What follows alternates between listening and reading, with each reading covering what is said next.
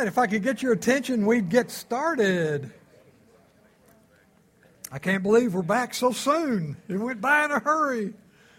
But we're here. Uh, since this is the first lesson, I'll give you my little speech again, as I always do in the first lesson, about what we're doing here and who we are, because occasionally we get some uh, new students that haven't been here before. Uh, so, our MO, our method of operation, uh, basically, you know, we've got 10 lessons. This is the first lesson out of 10. So we'll meet every Monday for 10 lessons in a row, hopefully here. Occasionally we, we get moved a little bit, but uh, we want to thank the church for just letting us use this room because uh, this is a non denominational Bible study, you might say. And so, therefore, we've got people from every church, and it's open. Uh, bring your friends, family, whatever. Uh, and this is not a church sponsored event, it's just a non denominational Bible study. So we've got uh, 10 lessons in the book of Exodus that we begin today. If you notice on your table, call your attention to two things that are on your table. One is questions for next week's lesson. And we'll do that every week. We'll put the questions for next week's lesson on the table so you can take them home with you. They're just the same thing every week. There are 10 questions about that lesson, so therefore you can study up and be prepared. Wouldn't that be a great thing? To actually be prepared for something. Uh, and I think if you spend 30 minutes a week answering these questions, you will be prepared. So it's not that big a commitment. All, any of us can do that. Also, on your table, notice that there's a chart. And this chart is a one page deal that illustrates the entire book of Exodus. Now, that's a challenge, right? I mean, it's, it's a long book, but I've got the whole book of Exodus on that one page. So you can see the whole book at one time, one visual concept on one page, and you can see, therefore, how the parts, it's divided up into the parts of Exodus, and you can see how the parts fit together. So uh, to me, it's a very valuable study tool. It, it helps me uh, study and do research. Now, as far as who we are, uh, who are we? What is our agenda? the answer is we're nobody and we have no agenda. I mean, that's pretty simple. Somebody says, Well, who's the president of your organization? I said, Nobody. You know, what, what is your agenda? We don't have one. So, I mean, th- we're just here to study the Bible. That's all. That's it. We have no agen- agenda. Uh, my task is just to lead you in discovery about what the Bible says, right? So, we're just here to study, and I'm trying to lead you through it. Hopefully, uh, in, because that's true, this is just a Bible study, uh, this is the beauty of it. All of our differences disappear. I mean, this is the only place I know like that. All of our differences disappear. Denominations disappear. Isn't that great? We just all are centered on studying the Word of God, and that's who we are. Isn't that awesome? So that's exciting to me. That's what we'll try to do. I'll try to leave my opinions about things out and just try to lead you to what it actually says. So I'll try to leave my opinion out. And keep in mind, we certainly don't want to know your opinion. I'm just kidding. I'm just kidding. uh, and so you may ask yourself, well, you know, uh, I believe in Christ and I don't really know why I need to spend much time studying. Why should I study? Uh, well, the fact is this I think if we polled everybody here, everybody would say, Would you like to be a better person? Everybody would say, Yes. How about a better husband or wife? Yes. How about spiritual maturity? Like to have it. How about would you like to know your true meaning and purpose? That's a good idea. I'd like to have that. I'd like to know that. So here's the two huge problems that, are, that somehow prevent that. Number one, what I would call what Jesus calls in Matthew 13 the worries of the world and the deceitfulness of riches. So, what stands between you and knowing what God wants you to know that's in His Word? The worries of the world, you're just totally, I am there too. We're totally caught up in the world, and we totally buy, totally buy into what the Bible calls the deceitfulness of riches. So, you're purely materialistic, and we live in a world that's materialistic, and it tends to distract us and keep us out of God's Word. And the second reason can be illustrated by the joke about the guy who constantly prayed to God, Lord, let me win the lottery. Let me win the lottery. And he prayed like this every day for years and years and years. And finally, there was a voice from heaven that came down. And God said, Help me out. Buy a ticket.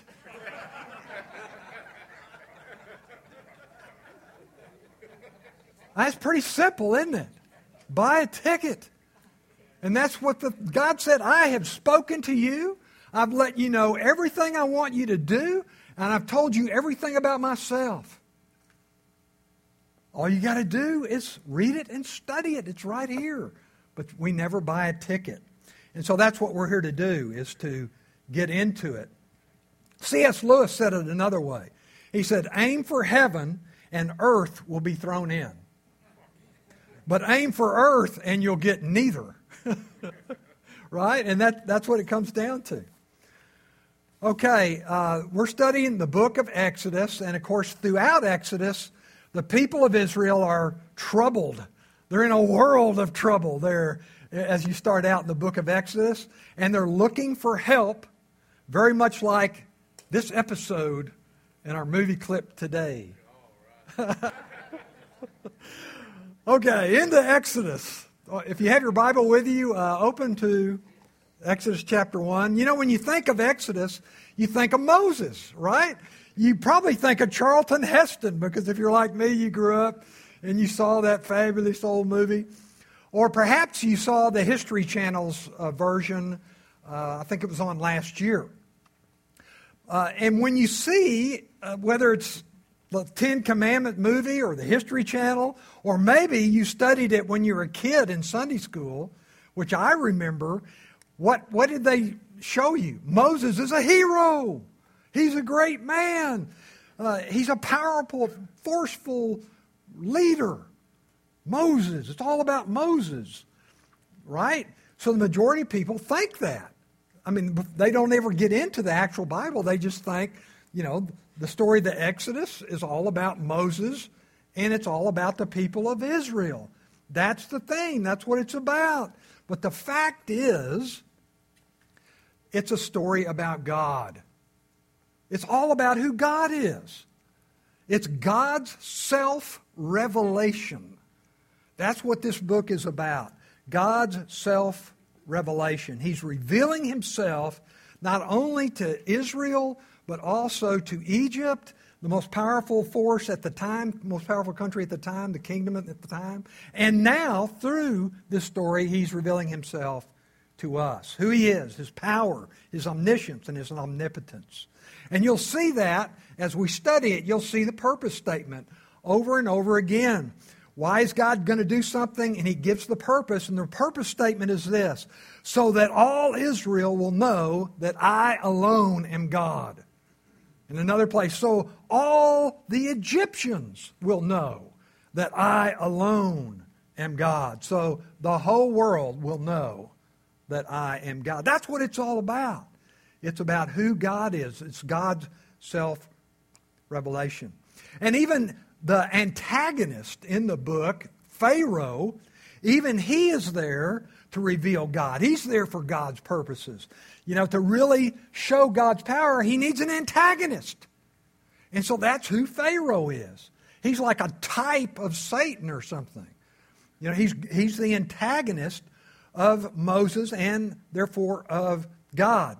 And so, therefore, God will reveal himself in the book of Exodus through what is called the ten mighty acts, ten miracles that God will do against Pharaoh in Egypt to reveal his power and who he is.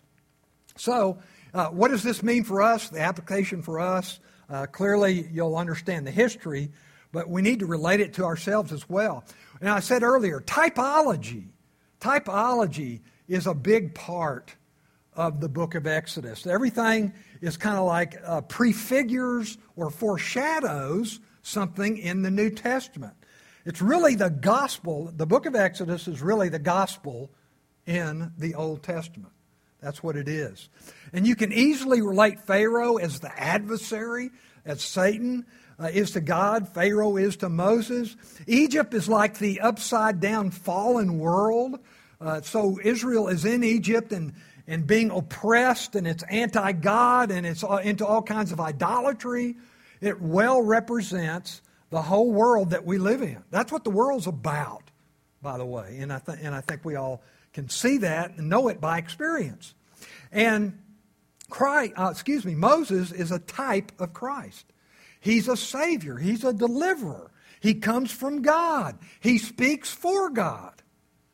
So Moses is a type of Christ as a deliverer, deliverer and savior and miracle worker.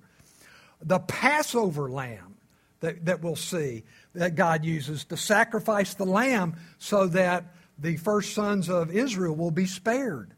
And the angel of death passes over them. They're all saved through the blood of the lamb.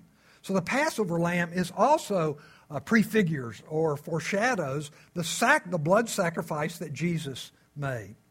So, in the same world, as we think about ourselves, apply it to ourselves, in this fallen, idol worshiping world that we live in, the adversary of God opposes God's plan for the redemption of mankind. And so God has a plan to deliver us from Him. Uh, we're like slaves to sin in our lives. And yet God is going to deliver us from that slavery by sending a Savior, who, of course, is Jesus Christ. So now, in the book of Exodus, excuse me, book of Exodus, uh, what you have, it's, it's a masterpiece, is what it is. You have two mighty nations, Israel and Egypt, led by two great men, Moses and Pharaoh, the hero and the villain. Every scene is a masterpiece. You have the, the growth of Israel into a great nation of people uh, that'll be blessed by God. You have the baby Moses in the basket, the burning bush uh, in chapter 3, the river of blood miracle against uh, Egypt, and all the miracles that he does against Egypt. You've got the angel of death, you've got the crossing of the Red Sea. It's just one incredible scene after another. The theophany at Mount Sinai, when God shows up and speaks to the people directly. You may not have realized it, but that's when the Ten Commandments came. God appeared and they saw him, uh, heard him. It was a visual, audio demonstration of the presence of God, and he gave them directly. It's the only time this has ever happened. God spoke to an entire nation of people there on the plains of Mount Sinai and gave them the Ten Commandments. Incredible scene. Awesome. So the book of uh, Exodus is, is just a masterpiece of literature, and we'll be going through all those. For the Jews, what's Exodus to the Jews? It's the story that defines their very existence. They come into existence as a nation in the book of Exodus. For Christians, as I said, it's the gospel in the Old Testament. And for everyone, it's the story on the one true God who saves and delivers his people. It's huge. The author is Moses. You, pro- you probably knew that. It's self evident. You know, how do you know, how do you know uh, who's buried in Grant's tomb? And that's how you know Moses wrote this. He's, the internal evidence, he, it says that he wrote this. All through uh, the first five books of the Bible, including Exodus, we read that God told Moses to write it down. God told him to write this down. And so he did. Also, the other Old Testament authors, they also quote Moses and, and talk about the writings of Moses. And then in the New Testament, the New Testament, all, all the authors of the New Testament, including Jesus, quotes from these books of Moses and attribute them to him as the author. So Jesus says that Moses wrote Exodus, is the point. So it's incredible that anybody would think otherwise. In the book of Joshua, you can see this in Joshua chapter 1, verse 7 through 9. Moses has just died, and Joshua tells the people of Israel who are getting ready to go into the promised land, Joshua says, You are to read and study and memorize all the words that Moses wrote down for you. All the commandments that Moses, from God, that Moses wrote down. So, how could you think anybody else wrote this? And yet, and yet, the majority of theologians, and I hate to say this, but even the majority of ministers will tell you that Moses didn't write it. More on that later. yes, Moses wrote it. And it is also the sequel to the book of Genesis. It's the sequel that comes not only right after it is the very next book, but the book of Exodus begins with the word and, which connects it to the previous book. And not only that, uh, Exodus, the first uh, seven verses, I believe, are identical to the end of the book of Genesis. The book of Genesis ends with the family, the direct family of Jacob, whose name was changed to Israel, 70 people in all, moving to Egypt. And the book of Exodus begins with the same wording, these, and it names off the sons of Jacob, and that they, 70 people, their immediate family, moved to Egypt. And so it's pretty clear it's a sequel to the book of Genesis.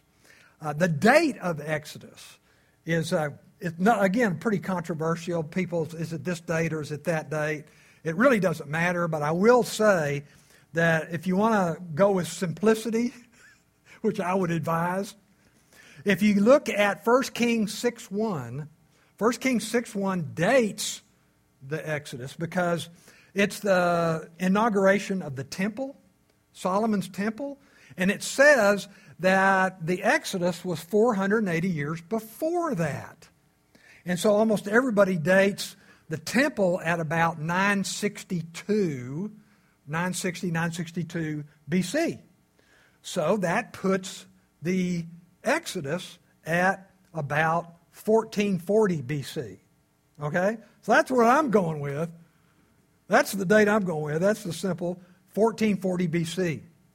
The theme, as I said before, is the glory of God. Saved for God's glory. It's all about who God is. And we, we have those purpose statements all the way through as well. So look at the text. Uh, let, me, let me break it down to you real quick. Now, these are the names of the sons of Israel, verse 1. So, it, again, identical to the end of Genesis, lists the sons there of Jacob or Israel. And then verse 5 says that they and their families were 70 in number. So at the end of the book of Genesis, you've got 70 people that are, that are all Abraham's descendants and Jacob's descendants who have moved to Egypt. And they are given because of Joseph being favored by Pharaoh, they are given their own land of Goshen. It's probably the best bottom land in the whole country. And it was given to the family of Jacob, Israel. And that's how the book of Genesis ends. And it picks up there here. But in verse 8, it tells you there's a pivot. Something has changed in verse 8. Uh, in fact, two things have changed that are, that are very important here in verse 8 through 22. First of all, there's been a population explosion. They went from 70 people, after 400 years, there's like 2 to 3 million. So they've had a population explosion. I think if you did the math, if there's any mathematicians here, that wouldn't be that surprising. You know, uh, it'd be a fairly normal growth rate for a real uh, hardy people, so to speak. But nevertheless, there's been this huge population explosion, so they're now a very numerous people, a very large race of people, very much as God had promised Abraham. That has been fulfilled. And the second change is, this is very important, is there's a new dynasty. There's a new dynasty in Egypt. The old dynasty, in, in groups of kings and the ancestors of kings, knew Joseph and knew how important Joseph had been to the history of Egypt, and therefore they gave the Jews, they gave the Hebrews, they gave Israel a high place in the country. But now there's a new dynasty. And we're told this Pharaoh, this king, doesn't know. And the, and the word for know is uh, haven't, hasn't experienced it, uh, does not uh, love it like the previous ones. Right? So this new uh, king becomes aroused, he becomes frightened by the sheer numbers of these Jews. And so he, in his fear, he worries what will happen if there's like an invasion and they, all the Jews, side with the invader. Or there's a revolution and they all go with the revolution. So he says, uh, I'm going to have to make sure, take some steps to keep that from happening. So he has a threefold plan there in chapter 1. First, I'm going to compel them to hard labor. We need some cheap labor anyway. This has a double purpose. We'll afflict these Jews so that we'll limit their number and we'll get all our stuff built. It's a great plan. Uh, well, that doesn't work. They continue to multiply. So the second phase is he commands the midwives to kill the sons. Well, they're not about to do that. They say, oh, yeah, whatever you say, but then they don't do it. And God blesses them because they don't do it. And so now Pharaoh's uh, going to phase three, and you can see that in verse 22, last uh, verse in chapter 1. Pharaoh commanded all his people. So now he's you know, going just from the midwives. He's saying, we're going to need the support of the whole country to get rid of these people. And so, literally, verse 22, he's talking genocide. Genocide. we have got to eliminate them as a race of people, and we'll do that by killing all the males. So, he commands the entire population of Egypt, every son who is born of the Hebrews, is to be cast into the Nile River. And so, that's pretty severe. That's pretty scary, but it's his solution to what he perceives as a real problem. In, in Exodus 2, we're thinking, okay, that's what the adversary, Pharaoh or Satan, is going to do. What's God going to do to countermand that, to counteract that? And you have the answer in chapter 2. Moses. God is going to raise up a deliverer for his people so that they will, just as he had prophesied to Abraham, they will be slaves in a foreign land, but at a point in time, God's choosing, God will bring them out and lead them to the promised land, give them the promised land. And so this is the beginning of that with the birth of Moses. And you can see that here in the beginning of chapter 2.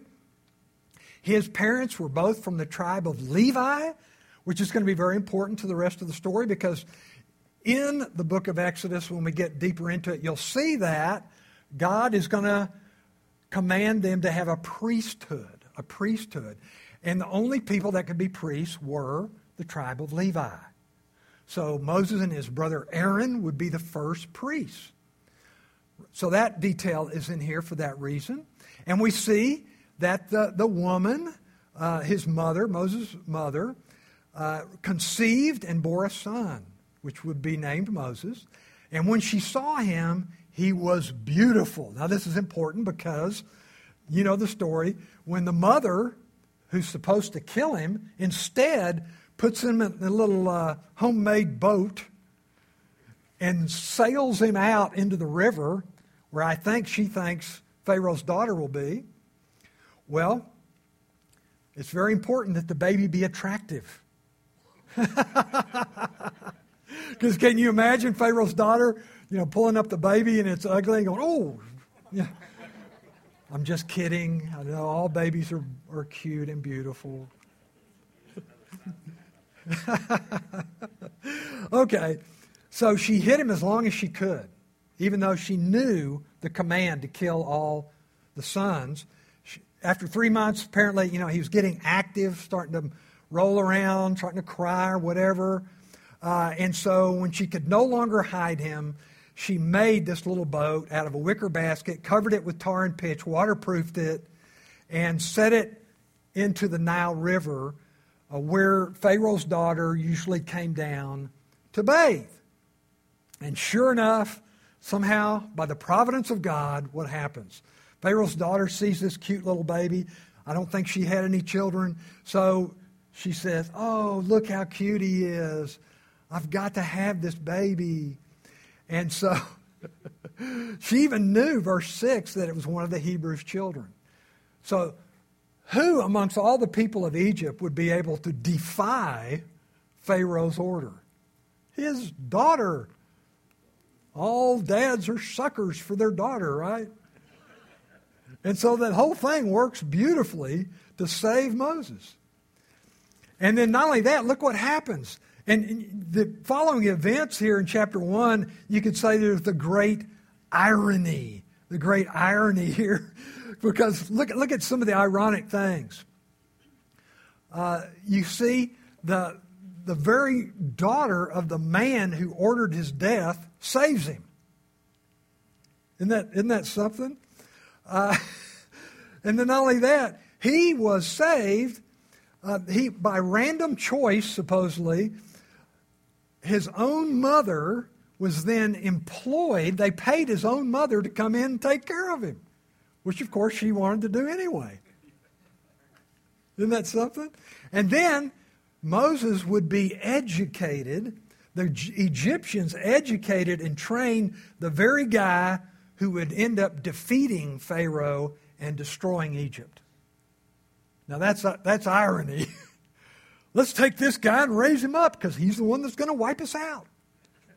you know, it, it's really an incredible story.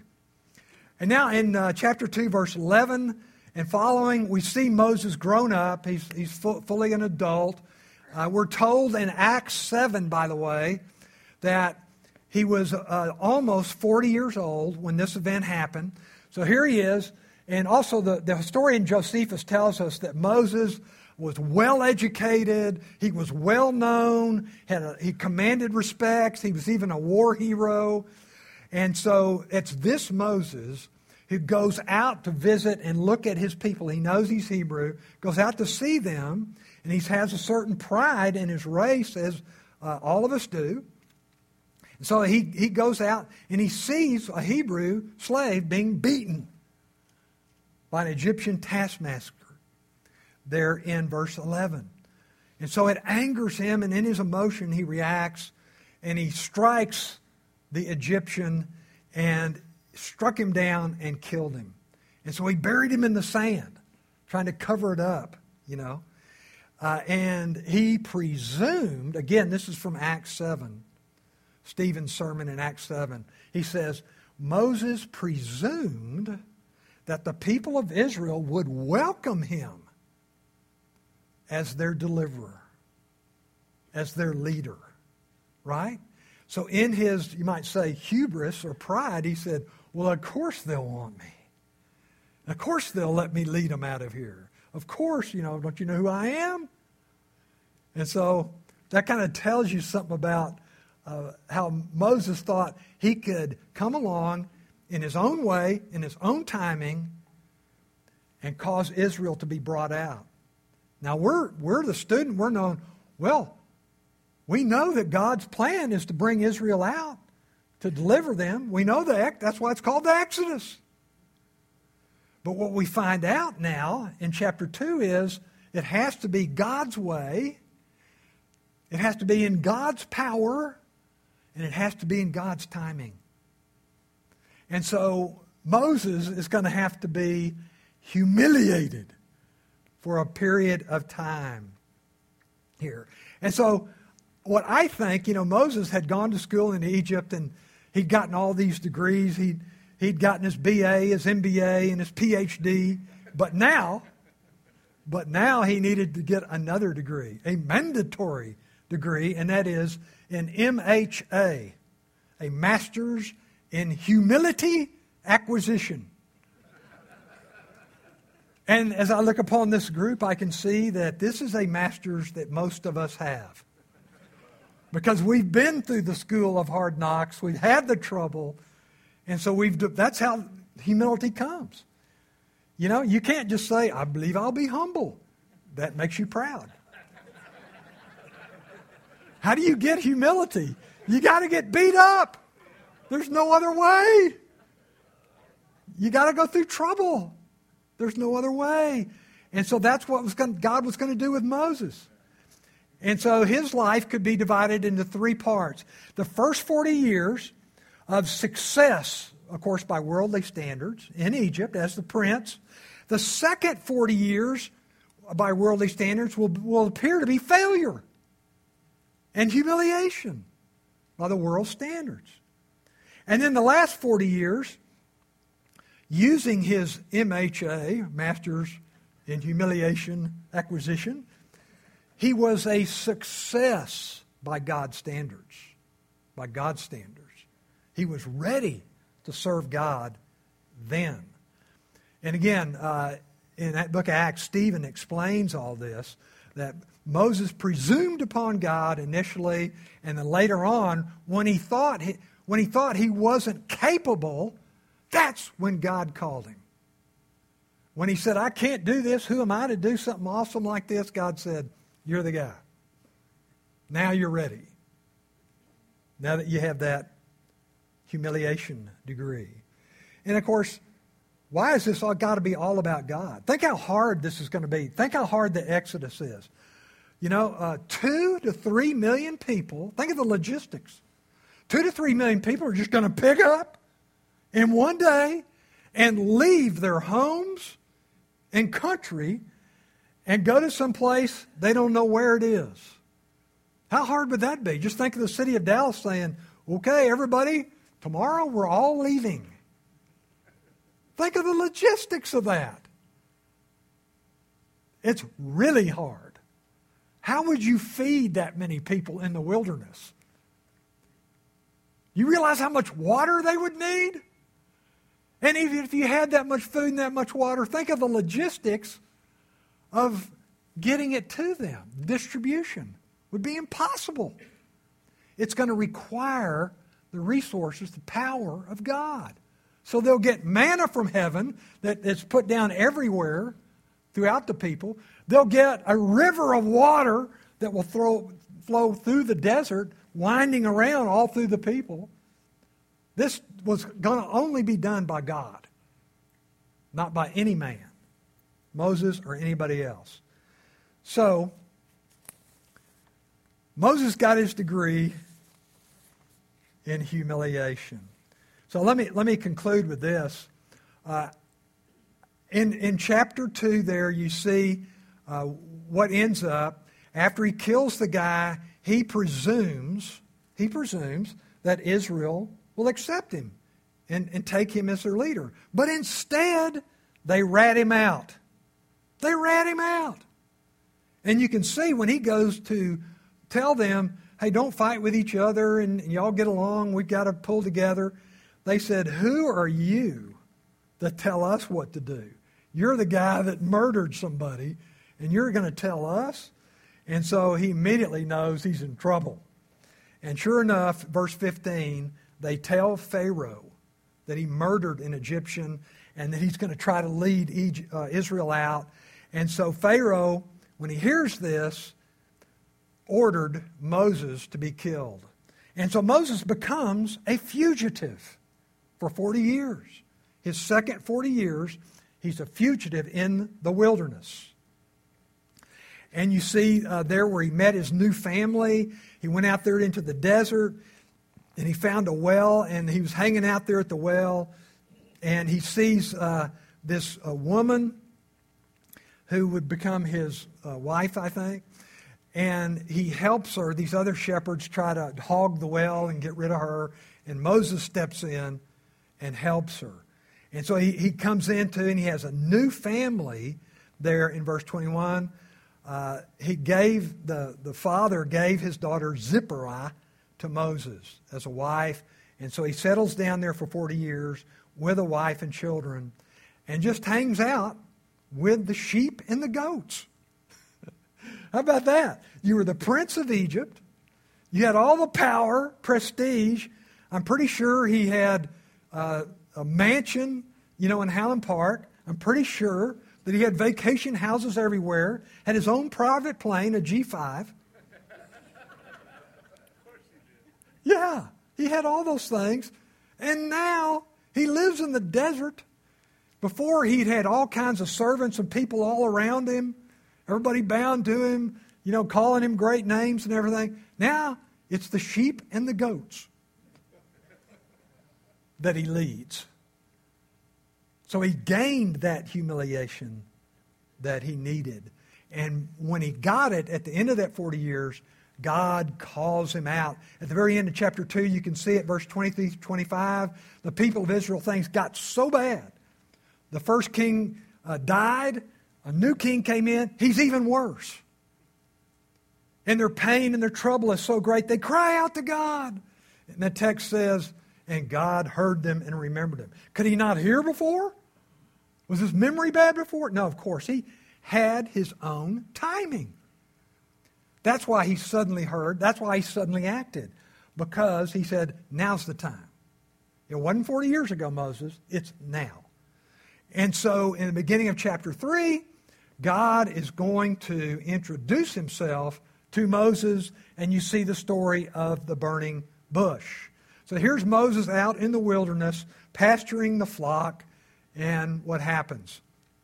Verse 2, chapter 3, verse 2 the angel of the Lord appeared to him in a blazing fire from the midst of a bush, and Moses saw it, and it was incredible. And he went closer to see what it was and why the bush didn't burn up. Now, I've actually read things written by theologians that say, What kind of bush was it?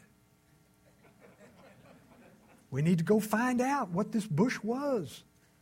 It's very important. But, so I ask you, what kind of bush was it? Look, any bush will do as long as it has God in it. Am I right? Any bush will do as long as God is in it. And he was. So God called to him from the bush and said, Come here. Moses walked up said, Here I am. And he, t- he was told that he was standing on holy ground. Why was it holy ground? If you go there now, and you find, er, that's the other thing. They all want to find, because this is supposedly in the Sinai, they want to find the very place in the Sinai where this happened. Is that place important? No. The presence of God revealing himself in that place is important. And so that's why it was holy ground. And he identifies himself I am the God of your father, Abraham, Isaac, and Jacob which identifies him with all the promises that were given these three men in the book of Genesis. So what he's telling him is, I'm going to fulfill all those promises that I made to your ancestors.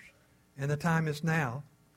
I've seen the affliction of my people Israel. I'm aware of their sufferings. So I have come now to call you, Moses, to deliver my people. Verse 10 Therefore, you come now, you know, gird up your loins, and I will send you to Moses. Uh, excuse me, I will send you to Pharaoh. Moses, I will send you to Pharaoh so that you may bring my people, the sons of Israel, out of Egypt. So we'll stop there, and, and next week we'll pick up with the burning bush and all the questions about it. You know, who is God and what's your name and it's a continuation of the story. In conclusion, let me just say uh, what I was saying before. How is it even possible that this prolific race of people living in a favored land at the end of Genesis 20, uh, end of Genesis, how could they be induced to just pick up and leave their homes. And they've been there for 400 years. How could that even happen? Now, Genesis 15 predicted that it would happen, but we didn't know exactly how. And, and this birth of a nation, how was it going to take place? The book of Exodus explains how, for the first time, the chosen people, Israel, the Jews, commenced to have a history, how they became a nation. A land was born, a nation was brought forth, all at once. The Judeo Christian ethic, our religion, has its roots there. And so, again, what does this mean for us? Uh, the, he called the Hebrews out of there, but what, what does that mean to us? As I said before, the typology of it, Egypt well, well represents the fallen world we live in. The world we live in is full of false religions, meaninglessness, supposed pleasures, and rejection of God. And that was Egypt. But our world's just the same. And maybe you have longed to be free of this world and all the trouble, the pain, the suffering, and all the evil. Maybe you'd like to be free of it. You also seek deliverance. You seek meaning and purpose. I mean, who doesn't? Well, God is calling us out as well. Are there obstacles to being called out? Yeah. Is there a Red Sea that blocks our way? Yeah. And by yourself, you can't do it. That's why it's got to be all about God doing it. God is offering to save us all, to deliver us all from the problems we have. Whatever the obstacles are, Christ will overcome them. He's been sent by God, just like Moses was sent to Israel in Egypt. How can you get out of Egypt into the promised land? God will deliver you. He's offered to do it. He's given the means and the basis for it to happen. And God is with you and wants you to come and be delivered. He has sent his son Jesus to deliver us all. We just have to come and turn our lives over to him. Be saved from what we are slaves to which is sin and this fallen world.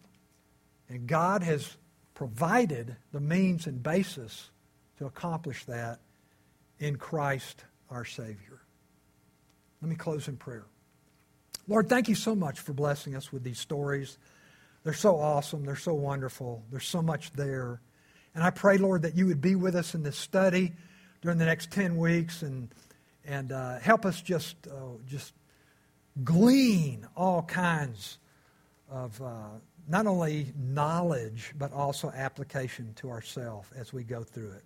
We pray these things in Jesus' name. Amen.